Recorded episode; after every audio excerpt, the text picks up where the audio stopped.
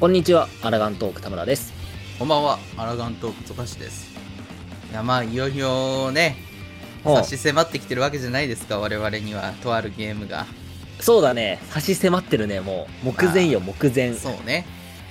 まあ、ファイナルファンタジー16なんですけど、まあ、今回ははいもう本当にそはいのはいはい16のおさらい、なるほど。もうね、あのーぜひやりたいなと、 我々 が思ってね、しまったのでね、おさらいとして、まあ、今出ている情報とか、うん。まあ、16の世界観とか、うんうん。まあ、どういった作品になっていくのかなみたいな話を、まあ、できたらなといいと思うんですけど、おうまあ、皆さんの購買意欲もね上げるためにまあそうね、そもそももう俺らが、その、購買意欲しかないから、それを話したくてしょうがないっていうのもあるよね。そうねいやー話したい楽しみすぎるそうなのよね。もう高まりに高まってるから、今。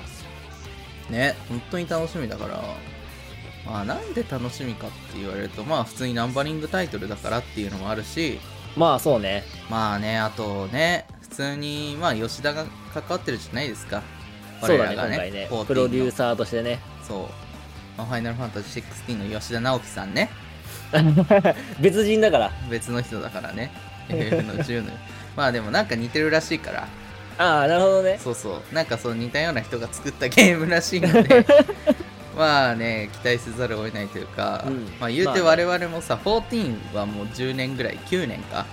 遊んでるわけじゃない。うんうん。うん9年も遊んだゲームを作った人が出す、ファイナルファンタジーの新しいナンバリングタイトルですよ、まあ期待するしかないよね、もうね期。待しかないじゃない期待しうんするなって方が無理だし、うんうん、確かに。ねまあ世間的にはなんか期待しすぎなんじゃないっていう声もあるけど、まあうんうんうん結局ファイナルファンタジー好きなやつっていうのはうん。そんなもん なんよ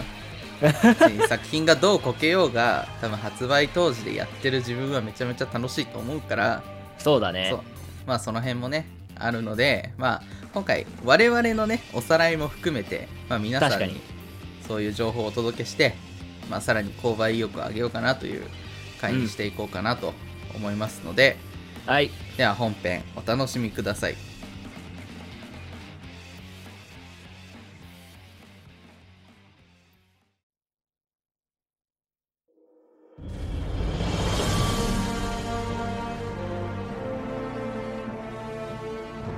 まあじゃあ早速「ファイナルファンタジー16」の、まあ、おさらい会ということで、はい。まあ、基本情報からですね。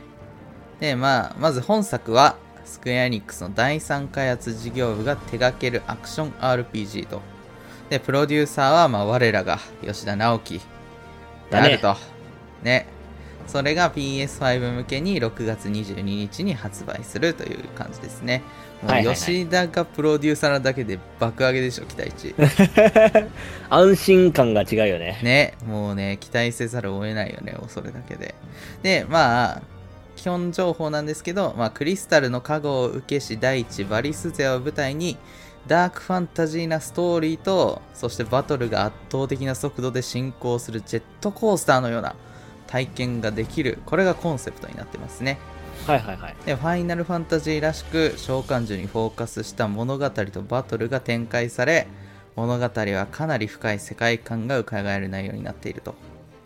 でバトルについてもナンバリンうんグ初のアクション RPG ジャンルになるということで、ハイスピードなスタイリッシュなねバトルがそしてね召喚獣合戦っていうド迫力のスケールで描かれるバトルにも、まあ、力が入れられてるみたいですねなんか、あれ、やばいよね。映像を見ただけで、なんか、あこれ本当に俺らで動かすのみたいな。 ねこれやばいよねもう映像見てもらったら分かるけどいやそうそうそうもすごい映像だけで、ああ、これやばいわ、みたいそな。でしかもちょっとジャンルの違うバトルとかも結構あったりするからね あーなんかね、あったね。そういうのも面白そうだよなって思ってねなんかアクション RPG って初なのかななんか、あれだよね、15の頃は RPG みたいな感じだったけど、ちゃんとアクション RPG っていう風に明記したのは初めてらしいよ。あーやっぱそうなんだそうそうそうーう。んまあね多分アクション寄りっていう感じなのかな多分 RPG 15は多分そういう捉え方はされたんだろうね、きっとう。んで、まあ7もなんだかんだコマンドあったしね。あーまあ確かにそうだね基本攻撃強攻撃コマンドみたいな感じだそうったそうけどそうそもうなんか16は映像を見る限りもうがっつりう。ね。バトルでコンボを考えるみたいなうんうんうんうん楽しみ。方にもなってたみたいだし、じゃあそれではねここからそんなね「ファイナルファンタジー16の」まあ、ストーリーとバトルこの2つについて、まあ、現時点で分かっている情報をもとにね、ざっくりとまず解説していきたいと思いますじゃあ最初ねストーリーなんですけどはいはいまはあ、あい。らすじからざっくりと言うと、まあ、本作の舞台が人が神に戦いを挑んでその罰によって死を迎えつつある世界バリスゼアと もうこの文言最高に中二ですねマジめっでちゃ中 に。もうマジでこういうの大好きだからもういいねもう最高ですわこの文言だけでもうね期待値上がるよねでまあそのバリスゼアでこの世界には6つの国家が存在していてはいはロい。ザリア公国ザンブレク公国ウォールード王国ダルメキア共和国鉄王国クリスタル自治領、まあ、この6つが存在しているとはいはいで。その各国にはマザークリスタルと言われてそのマザークリスタルからもたらされるエーテルというエネルギーを利用して、まあ、各国発展しているとうんうんうんでまあマザークリスタルは何ぞやというとまあ要するに、まあ、現実世界でいう、まあ、資源油田的な資源うんうんうん。まあ、油田から、まあ、オイルが湧いてますよみたいな、まあ、はいそはいれはがいはいイコールエーテルみたいな、まあ、そういうイメージなのかなっていう、まあ、そのマザークリスタルがあることによって、まあ、各国の均衡が保たれてたんですけどある時黒の一体と呼ばれる、まあ、謎の現象がね大地を侵食し始めるとおうで侵食された大地はエーテルが枯渇し始めてしまって、まあ、エネルギーが減ってしまうんですねなるほど。でそれでまあ各国のマザークリスタルがもうエネルギーがどんどん少なくなっちゃってると、まあ、資源が少なくなっちゃってるっていうことを、うんうんうんまあ、背景として、まあ、戦争が起きてしまうと、まあ、よくある話ですよね、まあ、資まあね源の取り合いをするってうんうんいうんううまあ戦争にはよくある話なんですけど、まあ、そんな情勢の中ですね、まあ、本作の物語の主人公ロザリア公国の、まあ、嫡男であるクライブ・ロズフィールドの生涯をですね少年期青年期壮年期とこの3つの時代で追っていくダークファンタジーな復讐物語になるっていうことが、まあ、現時点で判明しているとうんうんうん。まあいいよね戦争復讐中、群像劇最高ドロドロしてそもう好きだわこういうの本当に ね本当にこういう話はねう。好好き物。好物えーそしてですね、まあ、なぜこういう復讐物語になってなっていくのか、まあ、どういう経緯で復讐しようと、まあ、決意するのかっていうのも、まあ、情報的には公開されていて、まあ、ある時ですねザンブレフ公国がロザリア公国に対してね侵攻を始めてしまいますうんうん。まあ、ロザリア公国がまあ主人公のいる国ですねに侵攻を始めてその結果ね主人公クライブの父である、まあ、国王のエルヴィン・ロズフィールドが殺されてしまうとおうでそしてさらにさらにクライブの弟主人公の弟でああってフェニックスの召喚獣をその身に宿すドミナントのジョシュアも黒きイフリートという謎の存在によってね殺されてしまうとほうほうほうそして家族を失ったクライブは、まあ、敵である黒きイフリートを追って旅に出るという、まあ、そういうお話なんですね。うんうんうん。で、まあ、ちょっとここで補足すると、まあ、ドミナントって何ぞやと確かに。急な固有名詞が出てきたから何ぞやということなんですけど、まあ、うんドミナントの説明についてはまあ公式ページにね載っているのをまあそのまま言うんですけど、まあ、バリスゼアに存在する最も危険な存在それが召喚獣そしてこの召喚獣をそのうちに宿し自らの体へと呼び下ろすことのできるものをドミナントと呼ぶとやべえやつらやん。そう。で、まあ、ドミナントの扱いに対しては、ある国では方向貴族として扱わうんうれ、んまあ、またある国ではただの戦争の道具、まあ、兵器みたいなうん。うんうんうん。扱いがされていたりね。まあ、ドミナントは、まあ、生まれたものはその過酷な運命から逃れることはできないと書いてありますね。だからドミナントも結構このストーリーに対しては重要な何かね、ななんのかなかと。、やっぱそうだよね。他の国のドミナントの絡みみたいな。ね、そう。いろんな国のドミナントの絡みがね、あるし。で、まあ、それによっての、まあ、召喚獣合戦のあうんうんうのんバトルになるわけだからね。まあ、かなり重要な役割なんじゃないかなと、ストーリーで思いますね。で、そしてですね、まあ、その過酷な運命を背負ったクライブが、まあ、やがて世界の真相を知り、マザークリスタルの破壊を目指していくことになるっていうストーリーになるみたいですね。なんか、なんね、かさい、最初の PV で、これはクリスタルの加護を断ち切るための、ん断ち切る物語ってバーンってそ出うてきたじゃん。そうそうそうなんかうわめっちゃ FF っぽって思いながらも、でもなんか PV 見る限りはなんか復讐の話なんでしょみたいななんかそんな感じだったよね。どういう関係がみたいなうんうんうん、ところもまあ、後々というか本作をやったら分かってくるのかなっていううんうんうものん。なのかなっていうところで、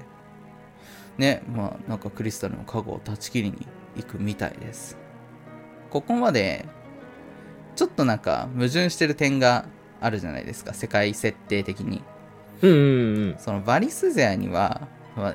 一つの属性につき一体しか召喚獣が存在しないっていう、まあ、うん大まそうかだねな決まりがあるんだけど、まあ、なぜか炎の召喚獣であるフェニックスの前に、まあ、炎の召喚獣のイフリートが現れたりとそうかだね、そうだね。でこのイフリートもなんか普通のやつと黒いやつがいたりみたいななんか PV で殴り合いしてたよね。そうそう黒いやつと普通そのうイそうフリートが殴り合いしてたりね、してたよね。この2体は何なのみたいなうんうんうんうん。とか、まああと世界を蝕んでいる黒の一体っていう現象とは何なのかっていうのを、うんうんうんまあ主人公の、まあ、復讐物語だけではなく、まあ、世界設定も掘り下げつつっていう、まあ、なのが大きな、まあ、ストーリーのテーマになっているうんうんみたいですね、まあ、結構さなんて言うんだろう世界設定の掘り下げも割と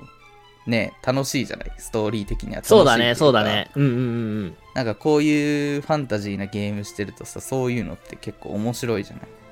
13とか特にね、やっぱりこねう、そうそう難しい難しいとは言われてるけど、理解するとめちゃくちゃ深いじゃない、あれも。ね、深かったり面白かったりするし、えー、まあ設定資料集とかも我々大好きじゃない そうだね、めっちゃ 大好きだあそうね。とかねやっぱそういうね世界観もある種一つの大きなテーマストーリーのテーマとしてもあるから、まあ、そこもね我々としては期待できるよね できる、めっちゃできる。うんでまあそのこのテーマとして、まあ、公式のねインタビューでね吉田が言ってるんですけど、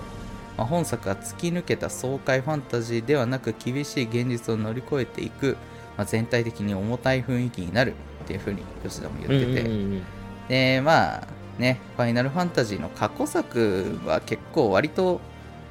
重たくはあるけどなんかいい感じの物語だったりしたじゃないまあ、スカッとするものもあるし、そうだね。まあなんかまたそういうのとはちょっと路線が違った話も楽しめるのかなってうんうんいううん。ところにも期待できるかなと思ってでまああとですね、まあ、そんなね世界設定の深掘りとかそういうのも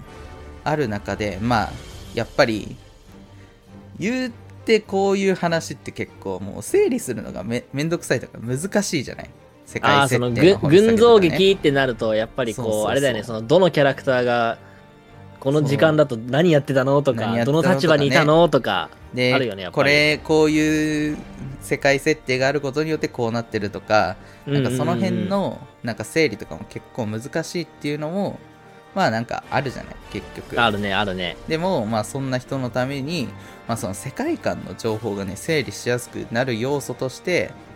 ハルポクラテスの美貌録っていうねうんうんうん。バリスゼアの歴史と習慣世界観に関する知識を集める要素があったりとかうんうんうん、まあ、あとはやっぱそのさっきも言ったけどこの人とこの人がみたいな、まあ、そういう人物のとかねでまあクライブが、まあ、少年期青年期壮年期と、まあ、3つの時代があるから、まあそうだね時代ごとによって世界情勢も大きく変わっているわけうんで、うんうんうんまあ、その辺も結構む整理するのが大変だよねっていうことで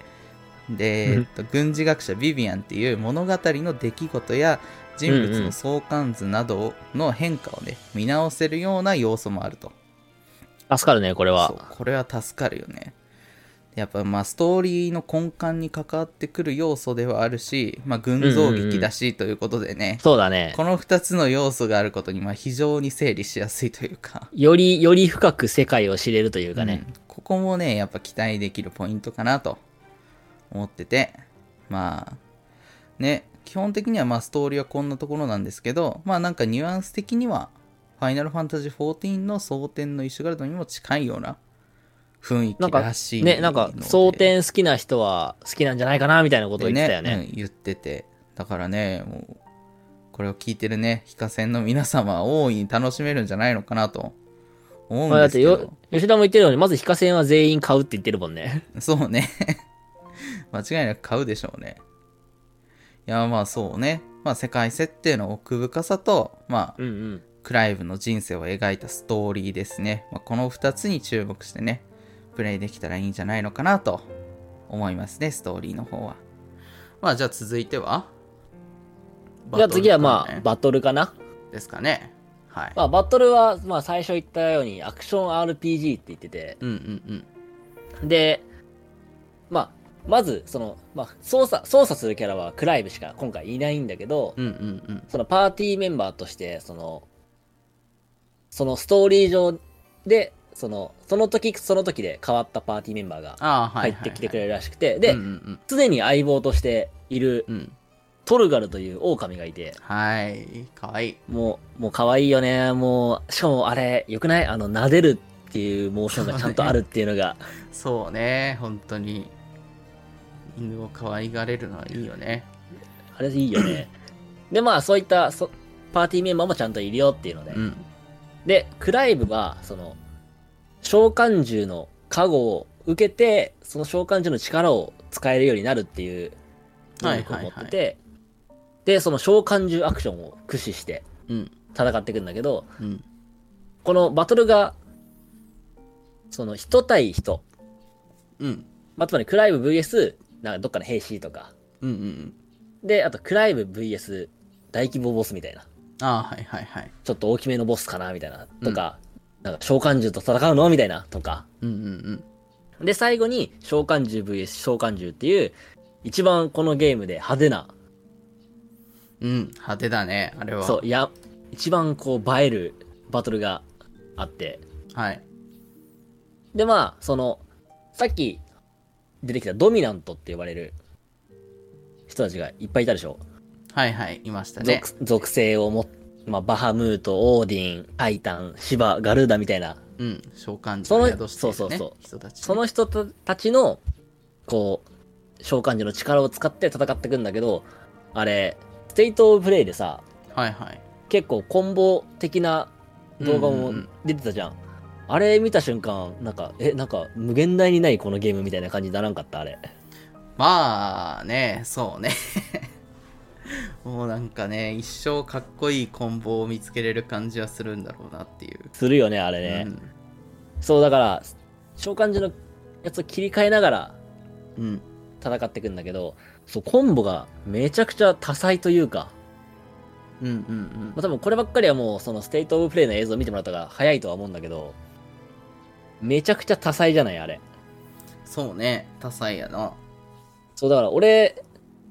あのムービー見てやばって思ったのがこう芝で芝の力を使ってうん。固めてオーディンの力でなぎ払うみたいなあでまあそのバトルに関してはもう今回アクションゲームだからさやっぱいるじゃないアクションゲーム苦手な人もあ、はいはいはい。で苦手な人はそのアクセサリーを装備すればオートで戦ってくれたり回避してくれたりとかあるみたいだね。そ。そううそうアシスト系のね。そうそうアシスト系のやつがでしかもそれも取り外しもできるし別にこういうストーリーフォーカスモードじゃないとダメみたいなわけでもないかうんら、うんうん。自分に見合ったプレイスタイルで選べるっていうのもなかなか進出設計だから、そこも結構たの楽しめるというかいろんな幅広い人があ、そうね。できるんじゃないかなってアクションに自信のない人でも十分にそうそうそう楽しめる作りにはなっていると。でしかもこう俺これ一番びっくりしたのがさこうこの手のゲームってさコンボとかってやっぱばちゃんとストーリー上でモンスターと戦って覚えていかなきゃいけないじゃんうんうんうん。だけどなんつうの目人があるのよこのゲームああ、そうね。トレーニング部屋というか。そうそうそうそう、あるよね自分だけのコンボを考えましょうみたいなモードがあってしかもさらに細かいなって思ったのがさ格ゲーかやって思ったのが、あのコントローラーのコマンドが出てたのでしかもどのコマボタンを押したかっていう判定も出ててあれあ細かって思ってあ。なんか、スコア的なのもあるらしいよね。ああそうそうのスコアをオンライン上の人たちと競うみたいな。どれだけ早く倒したとか、そういそううそうそうスコア的なね、やつもあるから、ぜひね、なんかそう、我こそは。という人はね、苦手な人からもう本当に得意な人までね。そうどそっうちそもう楽そしう。めるんじゃないかっていう作りにはなってるよね。で、まあ、これがクライブの基本操作うん。になってて、で、このゲームのい山山場というか、花場というか、まあそがうね。召喚獣バトルがあるんだけど、はいはい、はい。召喚獣バトルって、全部、その、コスト度外視で作られ作られてるらしいのよ、あれ。あ そうなの。まあでも、そう、コスト見度た外ら視。そうだよな。すごいもん、あれ。迫力が。で、しかも、その、バトルごとによって、そのコンセプトが違ってて、ああ、うん。例え、ば、多分ムービー見た人は分かると思うけどそのフェニックスだったらその 3D シューティングみたいなそうね。うん。なんかでイフリートだった FPS コンバットからなみたいそなうそうそうそうそうそうそうでイフリートだったら怠慢でガチプ怠ロレス慢でみたいなねガチンコ、そうそうそうそプうロレス的なね。そうそうそうでタイタンだったらなんかバカでかいタイタンの上でイフリート走ってんだけどみたいなそうね。なんかフィールドを、をっていう感じの。そうなんかタイタンがフィールド甲状腺みにたいなそ感うじなそのうかそなうフィタイタンがフィールドになっててその上でもう戦いまくるみたいなそうそうそう。でしかもこのゲーム何がすごいかってそれがロードなしなんだよね全部えぐいね。全部こうシームレスで繋がってってあのド迫力なバトルが全部こう繋がって楽しめるから多そうね。分やばいと思うんだよねいざ触ったらうん。なんかシームレスっていう部分も、なんか割と俺は没入感に直結すると思うよね。ああ思なうんかわすそごれいめちゃめちゃいいたぎってるムービーの後に急にロード入ってボス戦みたいなさ のんのんでしょそれはみたいな思うよ ねいや普通にあとボスボス戦がさこうボスボスの携帯変わりますってなった時にロードですみたいなそうああマジかみたいなまあなんかそうね贅沢ではあるんだけどでも割とそういうのはあるからそれがねそうそうそうそうないって言われてるから そうもうね全部あのあの動画で見たやつが全部ロードなしで繋がってるって思うとやっぱりこう高まるものはやっぱあるよねうんなんかそういった意味ではもう完全に今まで俺らがやってきたゲーム体験とはもう別じゃん本当にそうだね確かにあそこは繋がってほってほしいなとは思うけどやっぱそういうームゲームってもうないじゃん、ほぼ。そうなかなかないよねやっぱりだからやっぱね、多分16でしかできないゲーム体験は絶対あると思うんよ。絶対あるよね、でその初めてってやっぱり重要じゃない体験としてそうね。で俺らがさっきこうこんな話するぐらい高まってるのもあってお互いさガジェットもなんか揃え始めたじゃないなんかまたそうね。まあ、かこつけた感はあるけど。だってそもそも俺らちゃんといいテレビを持ってるじゃないそもそ もまあね、別に16のために買ったわけではないけ ど、まあね結果的にまあ良かったという感じで。しかも今回音にもこだわり始めたからそれぐらいね今ね。回高まってるからお互いまあ高まりがすごいわ。いや、楽しではみすぎるよな。あそうなんだよね。そう、そうなん楽しみすぎるのよ。で、まあ、バトル要素としては、まあ、基本的にはそんな感じで、まあ、あとはモブ、モモグハンとか、ああ。まあ、あとは別のやり込みボスとかうんうんうん。がいたりするから、そういったストーリー以外のものもね、ちゃんとあるよっていうのも言ってたし、うんうんそこら辺は、こう、ちゃんとナンバリングの FF としてちゃんと作ってるなっていうのは感じるよね、やっぱり。そうねやっぱなんかトリプル a クラスの対策にするっていう話だし、だからやっぱそのぐらいのボリュームは必要なのかなとやっぱ思っちゃうよね確かストーリーだけで確か3、40時間でしょ、確か。うんまあ妥当だよね妥当なぐらいな感じだよね、うん RPG としては。そうね20時間だと物足りないし30ぐらいがやっぱ妥当だよねでまあこれだけ楽しみにしてたらね体験版はっていうのはあるわけで、あるね。でちゃんと発売の2週間ぐらい前に出すよってちゃんと我らが吉田も言ってたから、うん。えゾッカシは体験版やり込むんだっけ俺はやりたい。ちょっと練習はしておきたい。俺悩んでんだよね初めてを取っとくか触っとくかみたいなちょっと悩んでんだよ ねいやー、んーまあでもそうね、やっぱね、やりたくなっちゃうよな。なんかいつの間にかダウンロードはしてそうだよねそうね。やりたくはなっちゃいそう。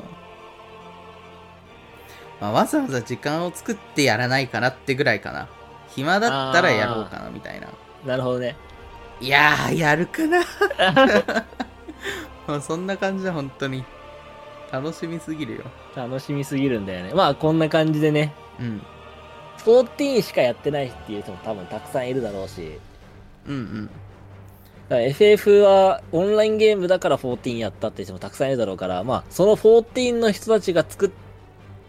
た16と思ってもらえれば多分、それなりのね、期待値は持てるんじゃないかなとは思うし、まあやっぱ争点好きな人はね、ハマるらしいので。らしいから。で、ちなみになんか開発者のおすすめはタイタンらしいよ。あ、そうなんだ。そう、タイタンのアクションああ。はなんかおすすめらしい。へえ。まあなんかね、14もタイタンみんな好きやもん好きだもん な。何回落とされたか、あいつに。まあ、推しなんだタイタンがらしいよ。なんか、やればやるほど味が出るみたいな。え感じのキャラらしいよあれーまあなんかねそうそういった部分でもやっぱアクションのねかなり深いところまでねなんか楽しさが詰まってるのかなとそうそうね思える作品なのでねまあぜひぜひねまあ別にスクエニからの回し物でも何でもないんですけどまあただた皆さんねだのファンそうそうただのファンねそうね、やっぱ感想とかもね、全然 FFJ は関係ないんですけど、16、もしやって、感想とかもあればね、ぜひシェアしていただきたいなと。そうだねシェアしたいよね感想ねそうね、やっぱね、こういうの、はこういうのはね、ここはどうだった、ああだったっていい、みんなで言うのも楽しいから。楽しい楽しい、うん。じゃあまあ、ちょっとね、これ以上ね、ほっとくとね、ままだまだどんどん話が膨らんじゃいそうなので。 そうだねまあそう、本当に、まあ、お楽しみはね、発売日まで取っておいてということで、そうだねそうしよこの番組聞いてもらってね、期待値爆上げしたところでね、今回は終了としたいと思いますので、はい、お疲れ様でしたと。